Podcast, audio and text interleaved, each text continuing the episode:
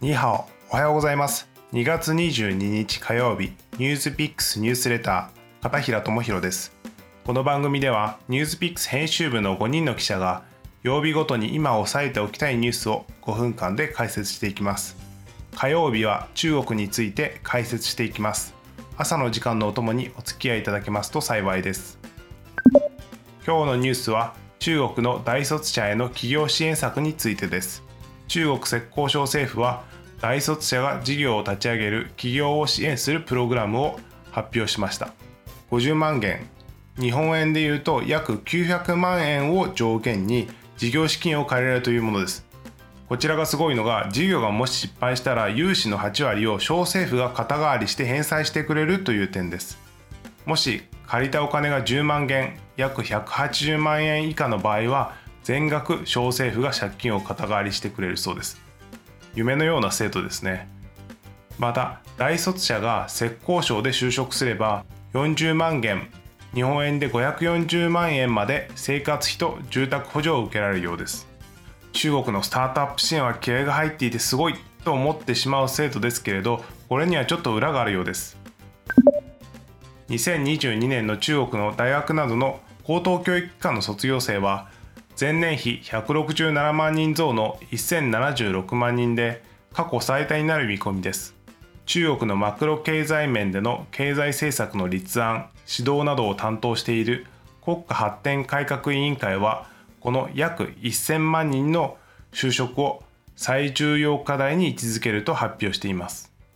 現在中国では大学など高等教育を受ける人が増えていて2019年には51%に達しています。2人に1人は大卒というような状況です。日本は58%なので日本の進学状況とほとんど変わらない状況ですね。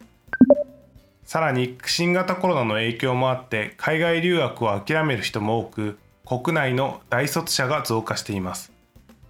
ここで問題になるのは雇用です。大卒者はデスクワークを希望する人が多いのですが実際には IT 関係の専門知識を持つ人以外はなかなか希望する職種に就けないという雇用のミスマッチが起きています。実際中国国家統計局の2021年12月の16歳から24歳の若年層の失業率は14.3%で高い水準が続いています。新型コロナで厳しいロックダウン策をとっている中国。経済への悪影響も非常に大きいです。